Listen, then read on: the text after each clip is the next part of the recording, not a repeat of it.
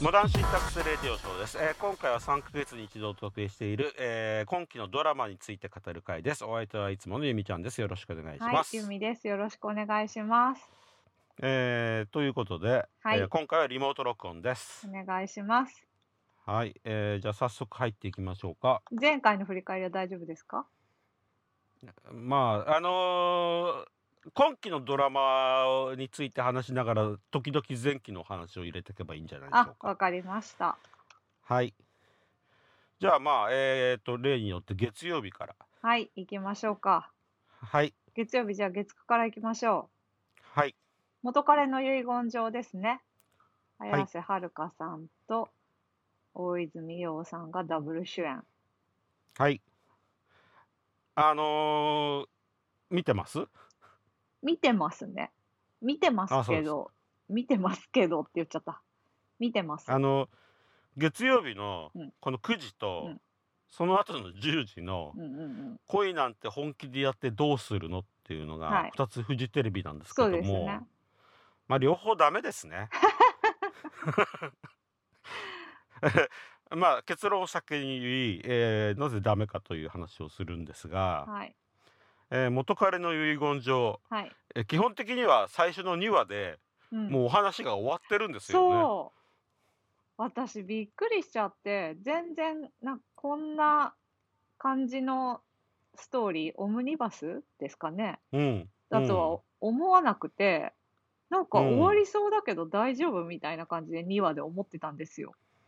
うん、うん、続くと思ってたんです。そう俺もだからずあ、っ思っとこれてますよね。うんずっとこの感じで元彼の遺言状をベースあにいろいろ展開していくんだろうなと思ってたちょいちょい生田斗真くんが出てくるのね、みたいなうん気持ちでそしたらね。まさかなんか終わねっちゃった。まさかうんでその後は普通にあの弁護士さんが探偵の役をやって謎を解決ししていくというお話になってって。そう。それでまあ普通のミステリーもんになってしまった瞬間にですねその前のクールにやっていたミステリーという流れともろかぶりになってしまい でそうなるともうミステリーという流れに勝てるはずがないという。ねうんでもすごいやっぱ月9だからキャストは豪華だし、とはいえですねあミステリーという流れのあの俳優陣の素晴らしさ、ね。はあ。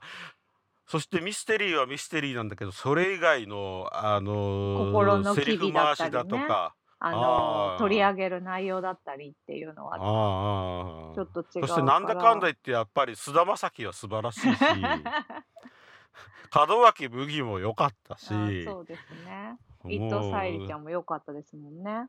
ねえ。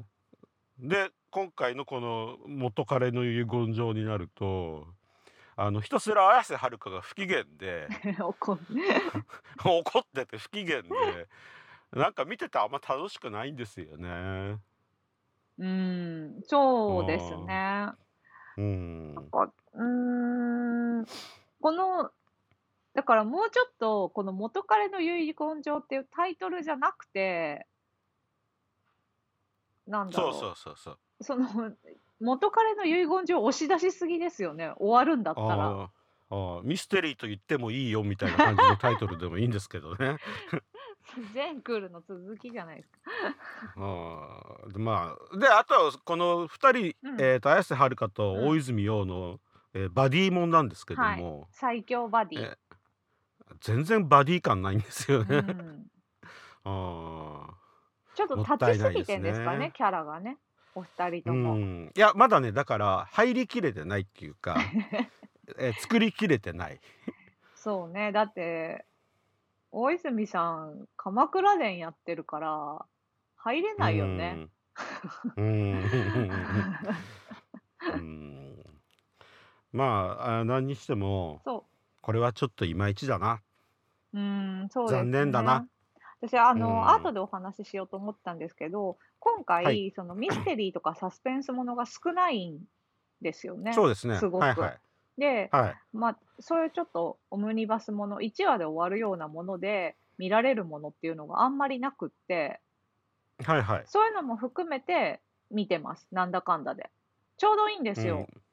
見るのうん、に。おーおー。だから、僕もあの、はいはい。一応見てますよ そう。なので、だけど、その、なんだろう、展開があんまり面白くないというか、うんその、犯人に至る何かとか、動機だったりとか、ストーリーがそんなに気にならないので、なんかその、うん一応見てはいるんだけど、そのミステリー要素がないから。うんけど、毎回ちょっと空振り感がある気持ちになっちゃう。ので、ちょっと見るの続かないかもしれない。うん、でも俺きっとまた途中でうん元彼の遺言状がのあのストーリー的なものが復活するのではないかと思ああ、そうですよね。うんうんえうんうん。いでまあとりあえず見てみようかなって感じで見てますはい。はいじゃあ続いてはそのあと10時からやっている「恋なんて本気でやってどうするの?」ってやつですけどうん、広瀬アリスさんね、え主演で。えええこれもなんていうかえっとえ今そういう時代って感じがして 違うんじゃねえみたいなもうその違うんじゃねえ感が満載でもうちょっと僕は困ってしまうんですけどもなんでしょうね。でもあの よくわかんないですけど今の20代の女性っていうのはあんな感じなんでしょうかね。そう、私ももう20代からだいぶ遠くなっちゃったので、でも27歳ですよ、彼女。でもまあ一応20じゃないですまあね。20代じゃないですか、あそんな感じないんですかね。わゆるジェネレーションギャップなのかな。だからわからないのは僕のせいなのかなと思いながら。うーん。けど、この、あのーちょっとキュンキュン枠じゃないですか、これ。はいはいはい。だけど、キュンキュンもしないっていうのが、ちょっと、うん。なんでしょうね。でも、それはやっぱキャストがはまらないからなのかな。それこそジェネレーションギャップなのかしら。どうなんでしょうね。困っちゃいますよね。今までは、なんなんだ、あの、佐藤健くんと上白石さんとかのやつで、別に両方そんなでもなかったけど、これはキュンとくるなみたいなのはあったんですよ。はいはいはい。から、べその、キュンキュンが分からなくなっちゃったぐらいまでは行ってないはずと自分で信じたいけど、そこはちょっとよくわからないな。うん。僕もよくわかよ。くわからんないな。しかも、あの、スストーリーがそんなにこう、なんでしょう。起伏があるわけじゃないので、うん見なくなっちゃった。うんあの個人的にはですね、はいあの西野七瀬夫婦うんうん。あの旦那さんが、まあ、基本はゲームやってたオタクでうんう、ん。でまあなんか、えー、と外でお食事しようねって言った時にもなんかイベントのえっ、とものの発売日に並んじゃっていかないみたいな感じあるじゃないですか。はい。あれはその、まあ、旦那さんはそういうもんだと思って結婚してるはずなんですよ。うん。だからそこをなんかそうああいうふうに悲劇的な感じで描くっていうのは違うんじゃねみたいなすごい、なんか旦那さんが悪い感じするじゃないですかこああ、1話まで見て、う。うん取りためちゃってます、今。なるほどじゃあねその後こうあ見ていくと1話、2話まで見たのかな ?2 話ぐらいまでは見ました。あーもう旦那さんが悪いような感じで描かれているのあ、でそうなんだ。ええまあ、全国のオタクを敵に回しているなという。しかも西野七瀬ちゃんがってことですね。そうそうそうそうそうそれで西野七瀬さん西野七瀬うが、ん、えーっと藤木直人に走るとああ、もでそれもちょっと年齢違いすぎないかうんみたいな話があっう、て、うんうんなだからなんかねこうち違うんじゃねえかがすごいあるんですよね。うん、なんでしょうね。なんかほら、あの、前期のドラマのファイトソングとかにちょっと近い、はいはい。な、近いというか、似ている感じ、あまあ、キュンキュン系でちょっとその、偶然出会った人と恋に落ちるみたいな。あ。ああ。でも、ファイトソングは毎回すごい良かったんですよね。あの、ファイトって言われる感じしますもんね。うん。し、なんか安心して見られるし、うん。なんだろう、みんな幸せになってほしいみたいな。そういうの、うん、ありますよね。だから、うーん、広瀬アリスさんがちょっと、なんだろう、ガチの恋愛みたいな感じの雰囲気じゃないからなんですかね。うーん。うーん、うーん、わかんないね。でもまあ、わかんないね。ちょっと聞いてみたいですね。どういう、これ、割とキャストも豪華だし、うん。ね、あいみょんまが主題歌で、キュンキュンの恋愛ですよ。恋愛王道じゃないですか。うん、まあこれはあのそのうち視聴率が出てくると思うんでそれを見てあやっぱりねってなるかへえそうなんだってなるのかって感じででしょうね。すね。はいじゃあ続きまして続きまして、火曜日。はいえっ、と、持続可能な恋ですか？行きましょうか。父とは娘いの結婚行進曲。はいえっとねうんこれも僕いまいちなんですよ。あ、そうなんですね。あ、あのはい。これ結局お父さんの婚活とそう。娘の婚活のお話なんですが、それがこうあのなんて言うんでしょうね絶妙に絡み合ってって広がりを見せていくのかなと思ってったうら、んうん。お父さんはお父さん娘は娘でやってる普通のえっ、とラブコメディっていうのかな、そうですね。ラブ、まあちょっとコメディですかね。えー恋愛まあ模様みたいな感じですね。というまあよくあるごく普通のお話になっているんではい。あのなんでしょうねこう広がりがない。あー私は、さっきの、あのー広瀬アリスさんのよりは見てますね。恋なんてそれはさ本気でやってそれはさどうするの？それはレベルの低いのと比べてもどうしようもないだろうっていう。よよりは見て見ていて、えっ、と、磯村勇斗さんの、はいはい。あの、ビューネ君感はいはい。は がすごいいいなと思っているのと、上野樹里の体すごいなみたいなのと、い。や、やっぱなんか、まあ、よね、女優さんだし、そのヨガのインストラクターってことで体作ってるんだろうけど、あんな感じなんだっていうのと、なんか全体的にそのバランスはいいかなっていうふうに、松重さんのあ、なんだろう、辞書編纂者？っていうんですか、はいはいはい。の、はいはい。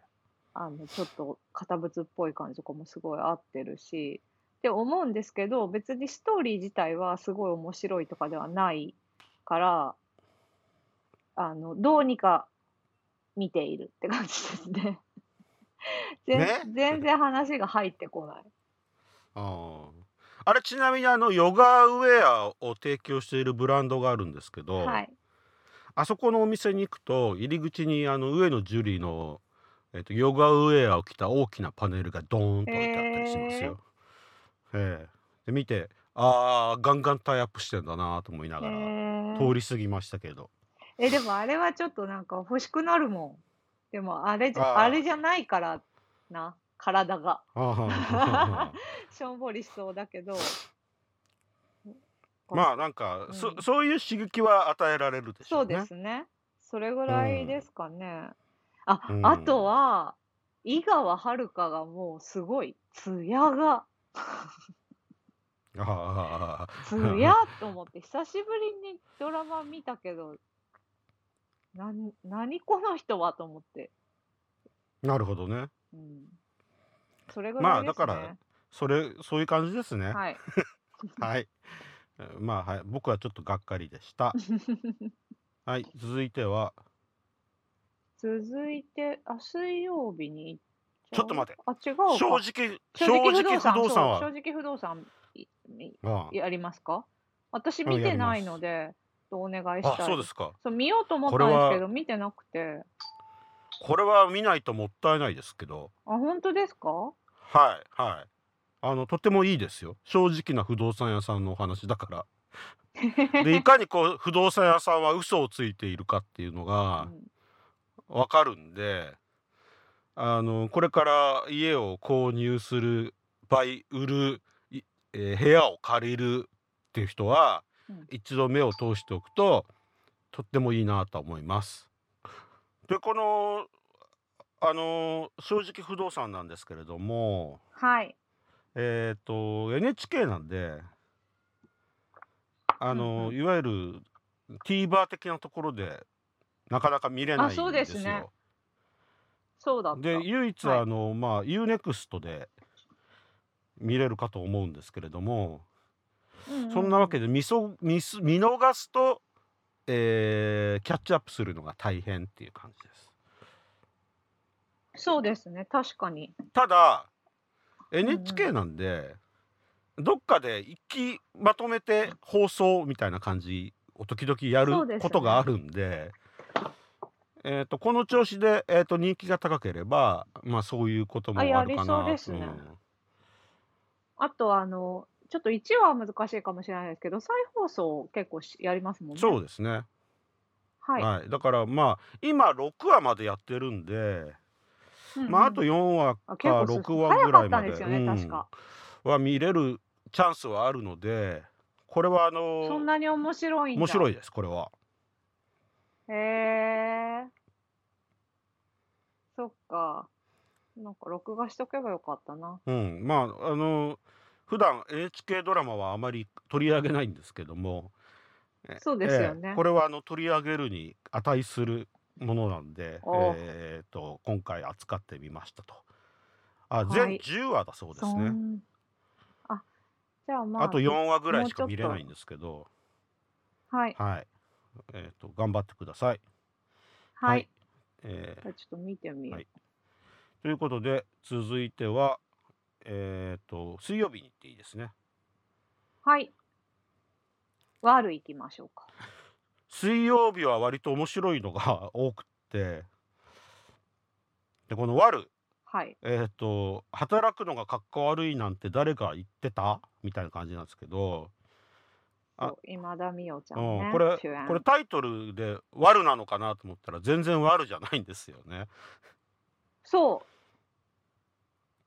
で、う、なんか確かにそのビジュアルで悪っぽくないなっていうふうに思ってたんですけど、全然素直な、ね、まっすぐないい子。そうそう。で、あの、新入社員の今田美桜が、えーえーと、まあ、社内にとある男性を探しに、まあ、入社してきて、探すためには、えー昇進しなくちゃいけないってことでいろいろ頑張るってお話なんですけれども、そうそうあのね。1話見ため1話見た時はその今田美桜のルックスだとかキャラクターだとかうんがちょっとうん。過剰すぎて、そうん、どうかね。なと思ったのですが、うんえーうん。1話を見終わるぐらいには、えーこの子元気があっていいよな新入社員でこういう子が入ってきたら社内は明るくなっていいよなみたいな、えーポジティブな印象を持つようになりました。はい。でその頑張り屋さんだしポジね。ティブな印象は2話3話も引き継がれておりまして、えー結構見てて気分が良くなってくるドラマになってます。そうですね。あの、1話ずつでこう、どんどん部署を移動して新しい部署になって問題を解決していくっていうスタイルなんですけど、それはそれでその見やすいですはい、し、まあ安心して見られますよはい、ね。世直し的な感じですかそうね。ですね。あのどうん、最後どうなるのか全く分かんないんですけれども、うそうですね。ん、まあ楽しく見れますね。というわけでこれはあのー毎回見て楽しんでます。うん。は。はいい。でもうじ一つの同じ時間帯にやっていバるナンバー MG5 ー、はい。これ最高ですね。面白いです面か白いっすねこれは。そうあか。見てない？あ、見てます。見てます。これあのーはい。えっといわゆる、えー家ではえー不良をやってますよで学校では真面目な学生が、えー、となんかピンチがあると、えー不良のになってピンチを助けていくというよくありがちなお話なんですがこれがね結構いいんですよね。面白いんですよね。うんえ、どの辺にはまりました？やっぱね役者がいい。おーうんマミヤ。うん、間宮もいいしうん、あとあの神尾くんああ、はいはいあとね、はいなんといってもも森川葵。森川葵いいですよね。あのわかる漫画のようなキャラクタうんうんうん。ー、うん、あとあなんのかちょっと、家族のみんな？松島慎之介だとか。さ鈴木紗理奈とか宇梶さんだとうか。かじさあん。シャバいなんか2話、2話さんは、2話ぐ、3話ぐらいまで見たんですけど、ちょっと飽きてきちゃって、あそうですかうーん、そう。で、それで、なんでしょうね。あんまりその、お話の起伏がない感じになってしまい、ちょっと止まってます。なるほど。それはもったいないですね。あの基本的にこれそのヤンキーに変身して戦うっていう話なんであのなんていうのヒーローもんなんですよね。うん。でそのヒーローは誰かっていうのがバレるバレないというものの、えーストーリリー作りになってくるんでこれあの往年の戦隊ヒーローもんにありがちなパターンなんですけども。あ、そうですね。でまあある回では、えーバレそうになったんだけどまあなんかでバレなかったと。うん、で最近のやつは、えっと、自分からうん。僕は何々なんだと告白するようそなう。感じになっているのでえそれしちゃったらあどうするの、ね。って感じのドキドキとか。えーっとまあ、そういう感じの展開とあと、まあ、いわゆる不良が絡んでたいろんな事件あれこれみたいな感じが毎回あって、うんうんうんうん。僕はとっても楽しく見ています。そっか。うん、まあ、なんか、間宮さんいい、いいと思うんですけどね。うん、こう話がね、なんでしょうね。別に不不良ものとか好きではなくないんですかね。あんまハマらなくて、うん、まあふーんっていう感じになっちゃったんですよ。そうですか。まあ人人それぞれだからね。まあそうですえーね。えーでも面白いはいはい。いいですね。私は好きですと。はい。はい。えー続きましては、一応、ソロ活女子のすすめ取り上げときましょうか。私は見てないに。んですけど、えっと、私は1話、1の方を見てて、今回は、えっと、あんまり見てないんです僕もが、1話見てました。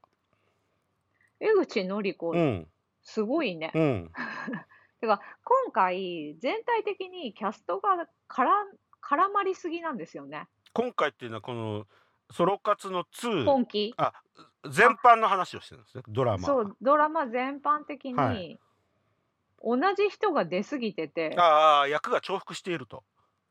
そうですね。あそれこそ鎌倉殿の大泉さんだったりとーか、ソロ活女子もそのちょっとメインではないけど、まあ、重要な役うん。と主役が被ってるみたいなの多くないだっですか？てもう江口のり子はねワルで第二主役だからね。そうそうそうそう。まあ人がいないで多いすかね。なっていうふううに、ん人がいないうんそうかもしれないですね。かなって思いました。ちょっと重なりすぎてて。向井治もテレ東でほぼ主役やってるんですうんよね。はいはいはい。先生のお取り寄せ。で、まあ、ね、あの、ワルの方でも憧れの人みたいな役で重要じゃないですか。はいはいはい割と見る役だし。はいはい。なんかすごい被ってるなっていうふうに思いました。でまあ、えーソロ活女子のすすめそうですね2はい。まあそんなわけで1と同じ路線で行ってるんですか？はい、行っていますね。なるほど。あの、なので、あ、人気だったんだなっていうので、ちょっとびっくりして、1がうんね、評判が良かったんだっていうふううんに、ちょっとびっくりして取り上げてみました。なるほど。えっ、こと、れからも続きそうだなっていうふうに思って、はい。わかりました。とさらっと、ははいい、一応リコメンド的な、ソロ活女子の皆さんへのリコメンドをしました。はい。では、木曜日行きましょう。えっ、と、未来への10カウント。はいキムタクい。や、なんかもう、そう、キムタクの、キムタクによる、キムタクのためのドラマ。そうですね。あの、1話見て、ああ、キムタクだと思って、そう、すごいキムタクですよね。でも、あの、いつものキムタクだから別に見なくていいかなと思ったんですけど、はい。えー見るたんびにだんだん惹かれていきました。あ、わかります。私もともと木村拓哉さん好きで、なんですけど、最近のドラマ、あんまりドラマ最近出てなかったですけど、はい。一時期ドラマ出てた時に、もうちょっとキムタク、なんか違う、もうついていけないなみたいな気持ちになっちゃって、私はもうファンではないのかもしれないみたいな気持ちになってたんですけど、今回また盛り返してますね。そうですね。なかなかいいはい味出してますよね。そう。えあのードラマの PR でバラエティに結構出てたのも見てたんですけど、その時もすごいキムタクでえ、おうあのー食材を使って料理をするみたいな番組おうはいはい。に出てて、もう、絵に描いたようなキムタク そうですか。えスマスマのキムタク。そう、そうですね。で、なんかちょっと、あの、え、それ使っちゃうの？みたいなアレンジとかをするやうんつとか、うん。あと、なんだろう。ああの、き、き、調理器具の使い方とか、うん。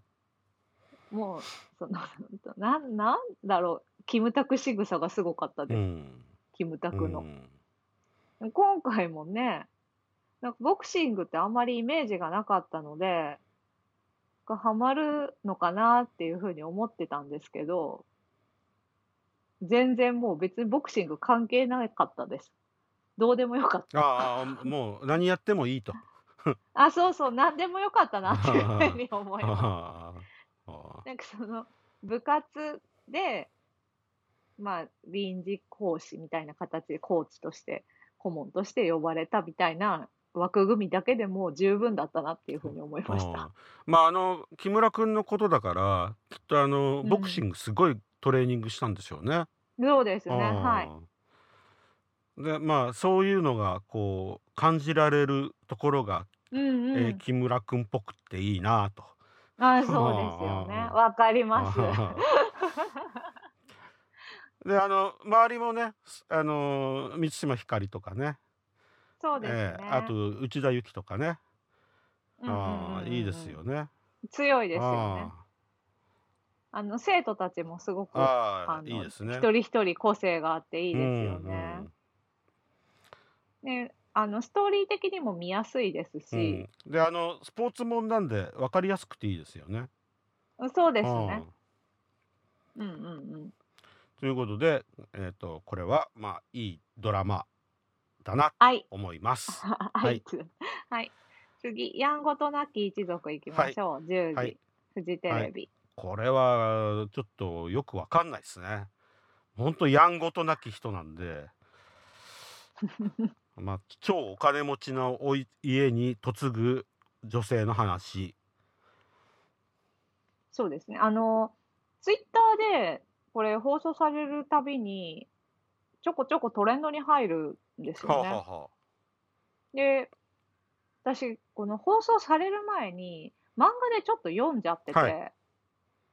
漫画面白いんですよ。はい。なんかちょっとだから、ファンタジーっぽいじゃないですか、うん。話が。うん。あ、まあ、ありえないみたいな、そんなのありえないだろみたいな感じなので、あのー漫画の方がすごい入りやすくて、うん。なん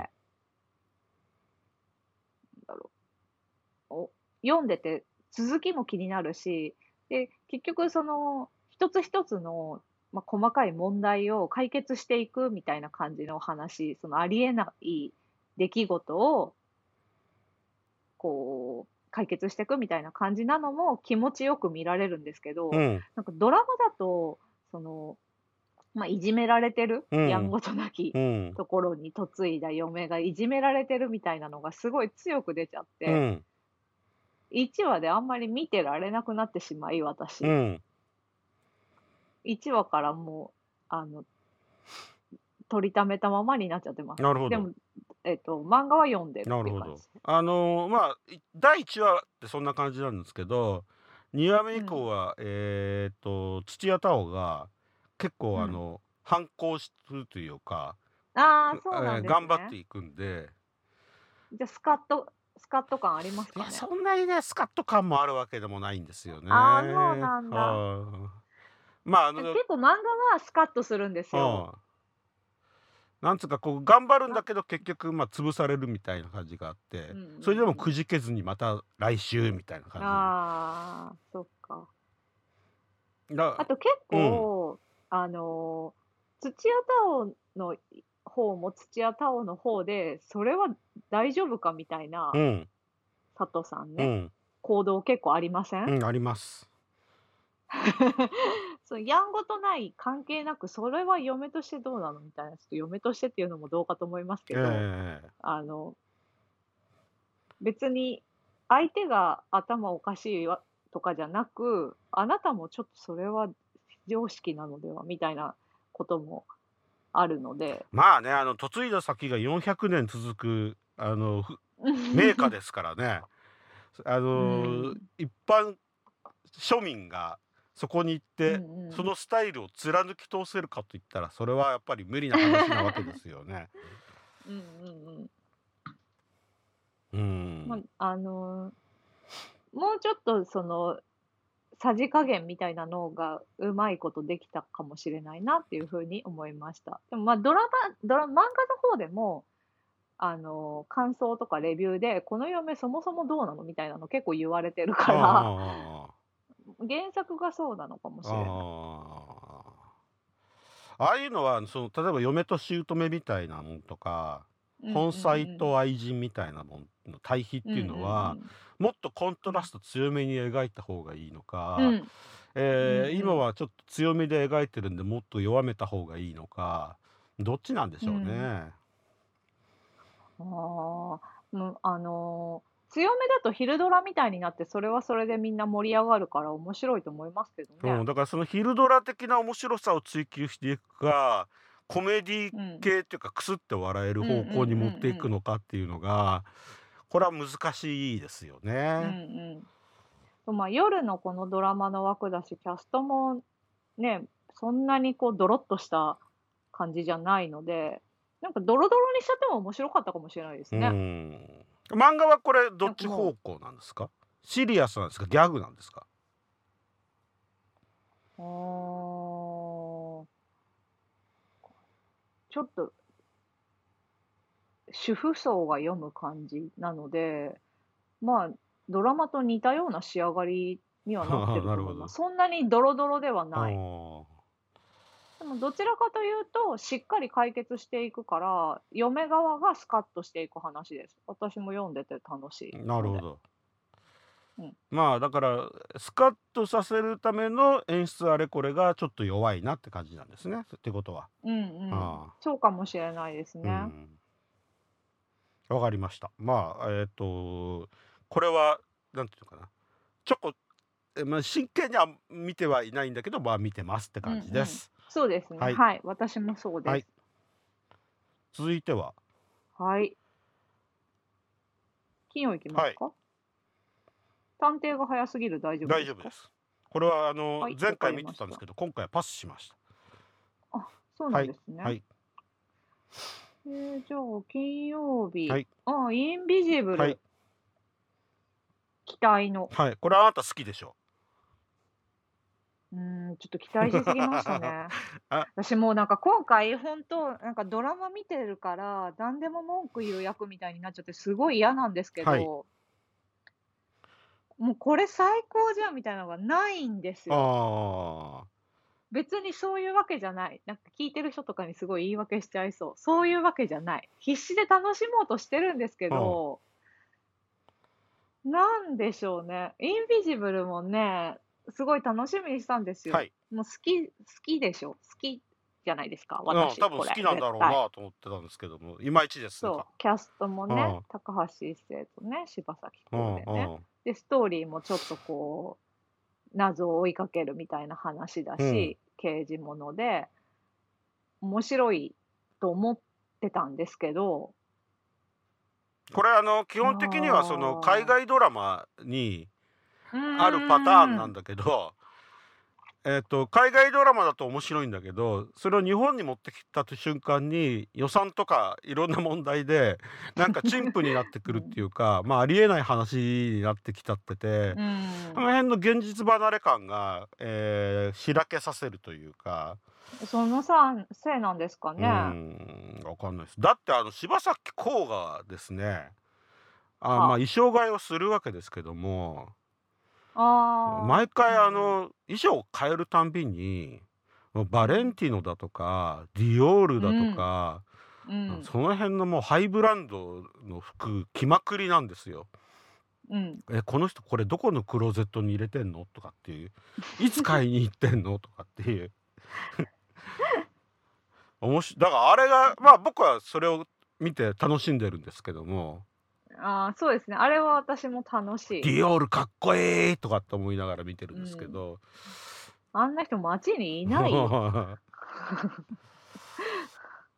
だからまあちょっとあのーなんだろうな現実離れしているというか、う。うんん海外ドラマだと多分面白いんで、うんだからあ多分それはああ、そうですね。海外ドラマだと僕たちの世界とはちょっと違う世界を描いてるからというのがあって面白いんだろうけどあれが日本人による日本語によるものになった瞬間に、えー身近なものに感じられた瞬間に、いやそれはねえだろうっていう風な感じになっちゃうんじゃないかな。あそうかもしれないです。なんかそのインビジブルの扱いとか、もうその1話で出てきた、だ出てきて、まあ、インビジブルですみたいな感じで言われましても、ちょっと受け入れられなくって、突然ね。そう、そんなこと言われましてもみたいな。で、でもストーリーはインビジブルとして進んでいくから、なんかその状態がまだ受け入れられてないんですけど、うん、っていうのがずっと続いてるけど、ビジュアルはすごい2人ともいいので、まあね、あの高橋一生さんがいろんな衣装を着てくれたりとか、いろんなアクションをしてくれたりとかするから、それについてはわーって思うんですけど、でもストーリーは置いてきぼりなのうん、で、なんかちょっとハマれないままに見ているっていう感じですね。うんはでもまあ柴咲コウ可愛いし、まあ、その衣装もすごい素敵だし、うん、うんそう。目にはすごくいいなって思うけど、それじゃない。うん。うん。そういう楽しみ方じゃないっていうふうに思ってましたね。はい。その前期の恋せの二人がすごく良かったので、高橋あはいはいはいはいはい。でもあの高橋一生的にはえーとうん。こういうこれまでやってこなかった役にチャレンジするっていうところに意味があるみたいですよ。ああ、そういうやつ、うん。そういうやつか。うーん。まあ、じゃあ、わかった。はい。まあまあまあそれぞれ。僕は柴咲コウの洋服見てわあ素敵と思って見ているんで、うん。えーまあ、それぞれの見方で見ればいいんじゃないでしょうか。はい、はい。続いては。続いては、あ、そう、あの、これ金曜日の深夜なんですけど、先生のお取り寄せ、はいはい。たまたまテレビでこの時間帯にやってるのを見て、ああの、それで録画し始めたんですよ。ちょっと2は録画できなかったんですけど、それで忘れてて。はいこれアマゾンプライムで見れるみたいですね。あ、そうなんですね。はいはいあの、向井理さんと北村幸也さんが、あの、スイーツなどのお取り寄せをし合うっていう話なんですけど、はいこれ地味に面白くて、はあはあは録画し始めまあした。なるほど。へえ。これなので、あれみたいなもしもんですね。よろしければ。あのあれなんだっけ。今今晩何食べるって。あーそそこまで作り込んであなるほど。はあはあはあ。はあはあはあ。です。あの、漫画家と小説家の話で、あの、話自体も面白いけれども、その、お取り寄せに特化しちゃってるので、結構、あの、昨日何食べたですよね？あそう昨日何食べたうん昨日何食べたは、なんだろう、割とこう、ストーリーの方だったりとか、脇の話が面白いっていうのもあったんですけど、うんそこまでではないですうね。あ、よろしければ深夜のお供にまあっていうぐらいですかね。アマゾンはいプライムで見れるので、時間があったはいら見てみようかなと思います。そうですはい。ね。はい。あと、まあ、ここでまた向井治さんが出てるはいっていう。で、土曜日、はい。えーパンドラの果実、はい。え科学犯罪捜査ファイはい。あの、僕、全くダメですね、これは。あ、そうなんですね。はい私ね、この話結構楽しみにして見てるんです。そうですか。あの、これもさ、海外ドラマでありがちな、えーあそうですねと科学犯罪っていうか、えー多少オカルトっぽいんだけど、実は科学でかい証明できるみたいなうんうんうんうん事件を解。決していくとお話じゃないですか。うん。それがね、なんか僕はいまいちでね。その解決の仕方みたいなの。あとテーマテーマとか解決に至るところとか、うんうん。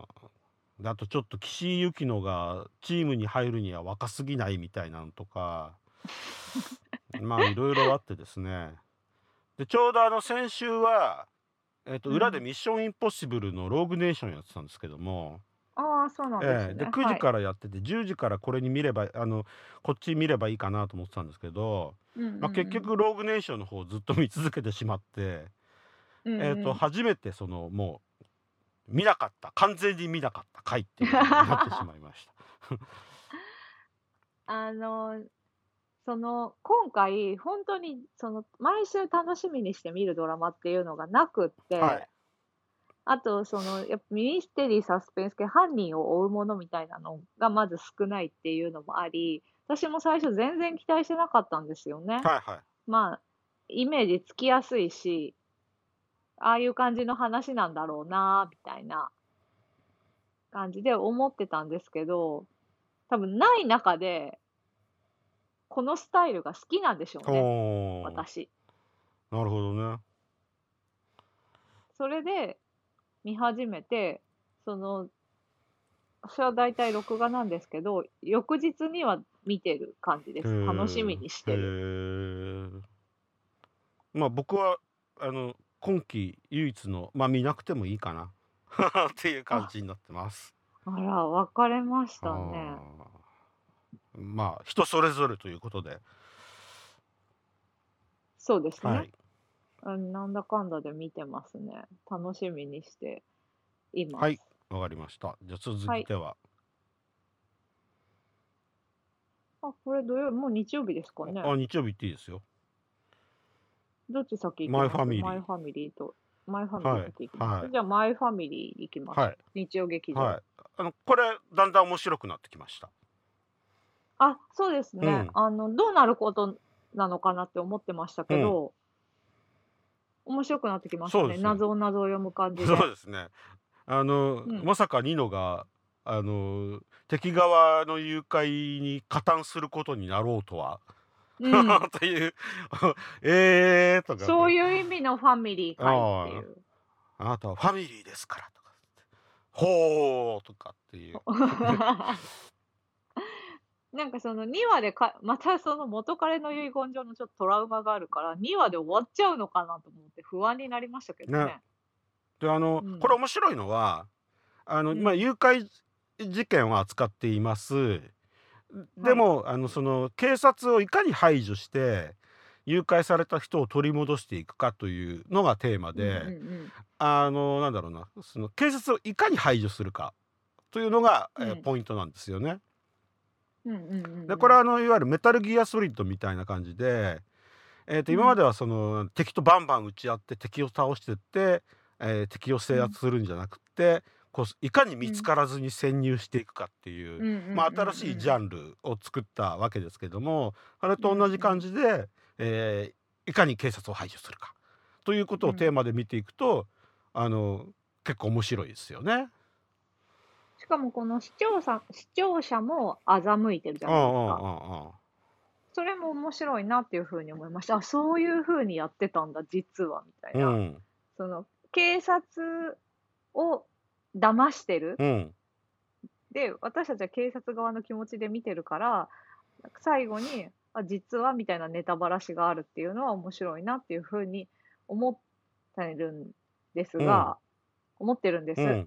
うんで、これはまはまりそうだし面白いなっていうふうには思ってるんですけど、ああの、話が複雑すぎて入り込めないっていうふうになっちゃって そう。やっぱね、マイファミリー、面白いんですけど、今な、なんでしょうね。バカになっちゃってるのかもしれない。ああ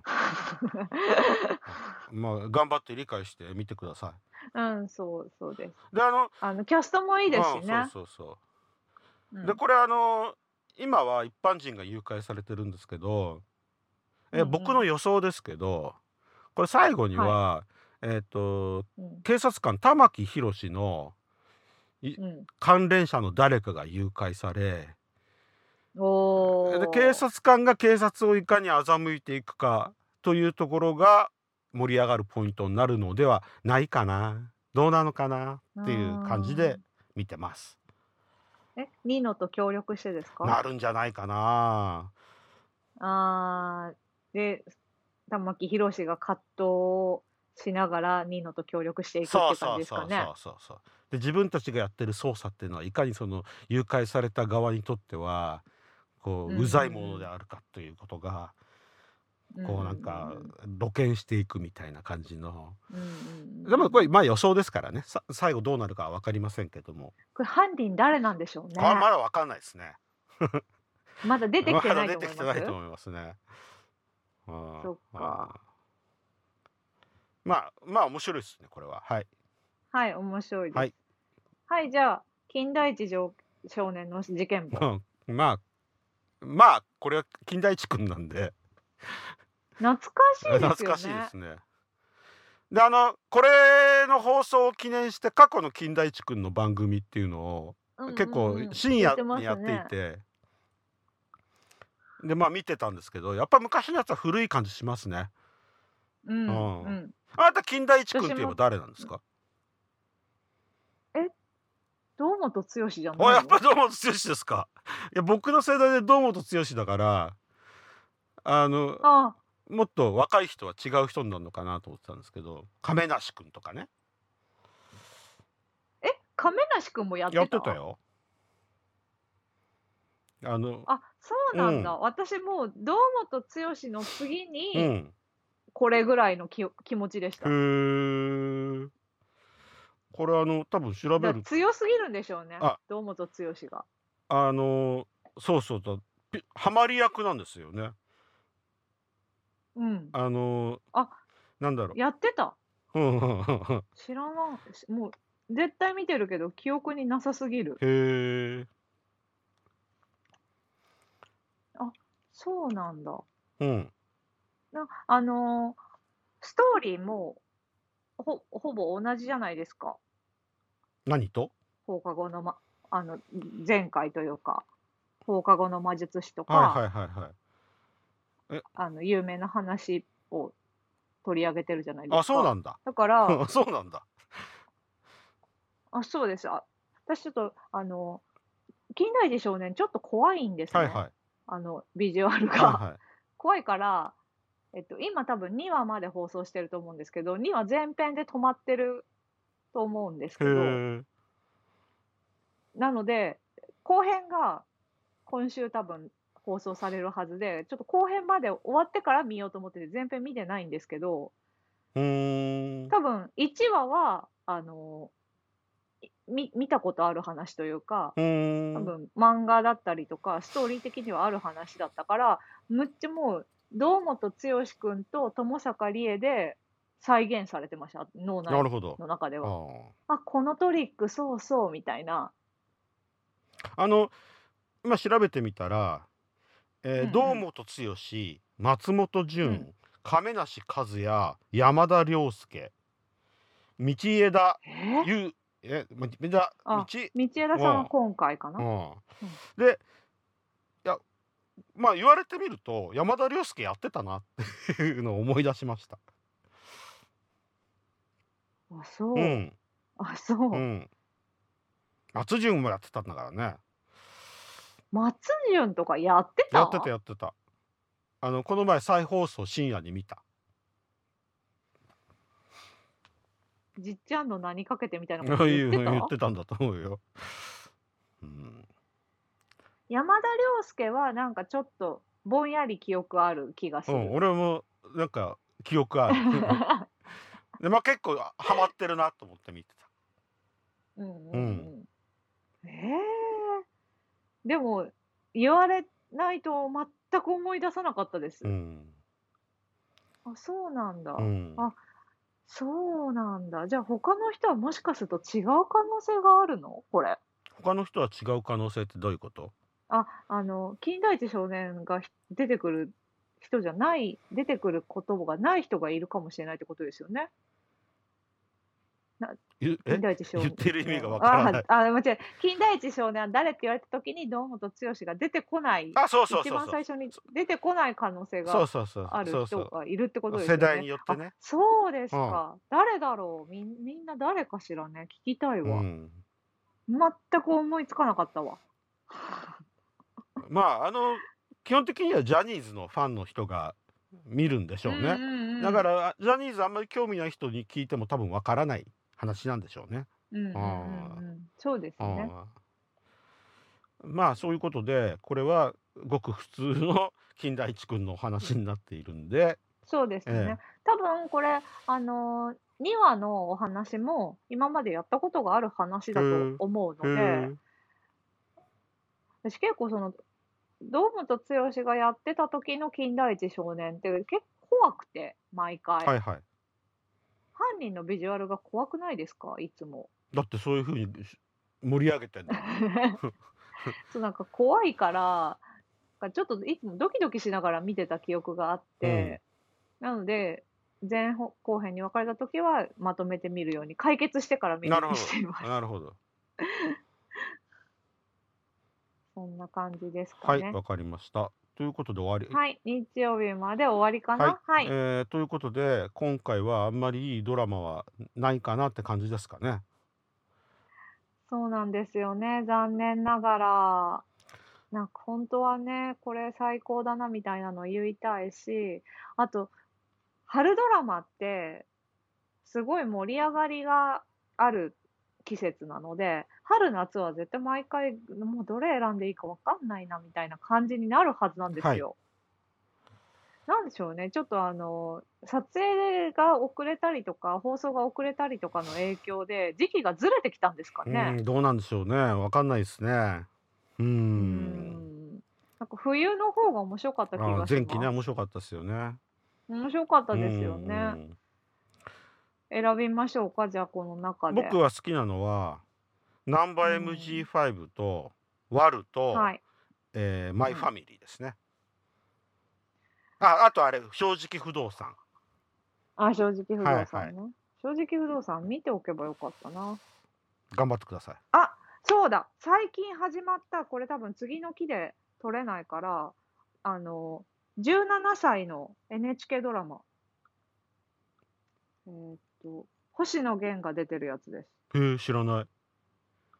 えーっと、17歳の帝国？へえそいつからやってんの？えーっとですね、一昨日ぐらい。へえ。で、1話放送されたところなので、うんああ。ああ。少年は夢を見た弱き人々に手が差し伸べられ理想の国が実現する未来の夢を。へえ、AI に選ば選ばれた閣僚は17歳の高校生総理。他若者たちばかり。土曜日の夜10時にやってるんですね。じゃあはい。土曜日はこれ見ればいいじゃないですか、と言ってもこれ全5回しかやんないんだ。そう、うあの、いつもの感じですね。なんかあの1話目が NHK のサイトで配信してるみたいです、あ、本当はいですか？で2話目が5月14日なので、えっと、これはリアルタイムで見ればいいんじゃないでしょうかね。はい。よろしければ、はいえーこれは見たいと思います。はい。そうだったら、ちょっとリコメンドしようと思ったの忘れてました。あので、私が選べば、ーはい、何でしょう？どうぞどうぞ。私のやつをさらっと選びましょうかね。はうーん、どうしようかな。じゃあ、マイファミリーと、はいパンドラと、はいはい。インビジブルにしておきまああ、しょなるほど。はい。分かれましたね。はいテンションがもうあと、うんおざなりに選んじゃったけどって感じですかね。17歳の帝国、ちょっとまだ見てなくて、はもうこれ面白そうなので、ちょっと時点で入れときたいーはい、です。わかりました。はい。えーということ何でまあ、大体1時間ぐらい喋ったんで、えーはいこれぐらいで終わりたいと思います。はい。はい、ありがとうございました。はい、こちらこそありがとうございました。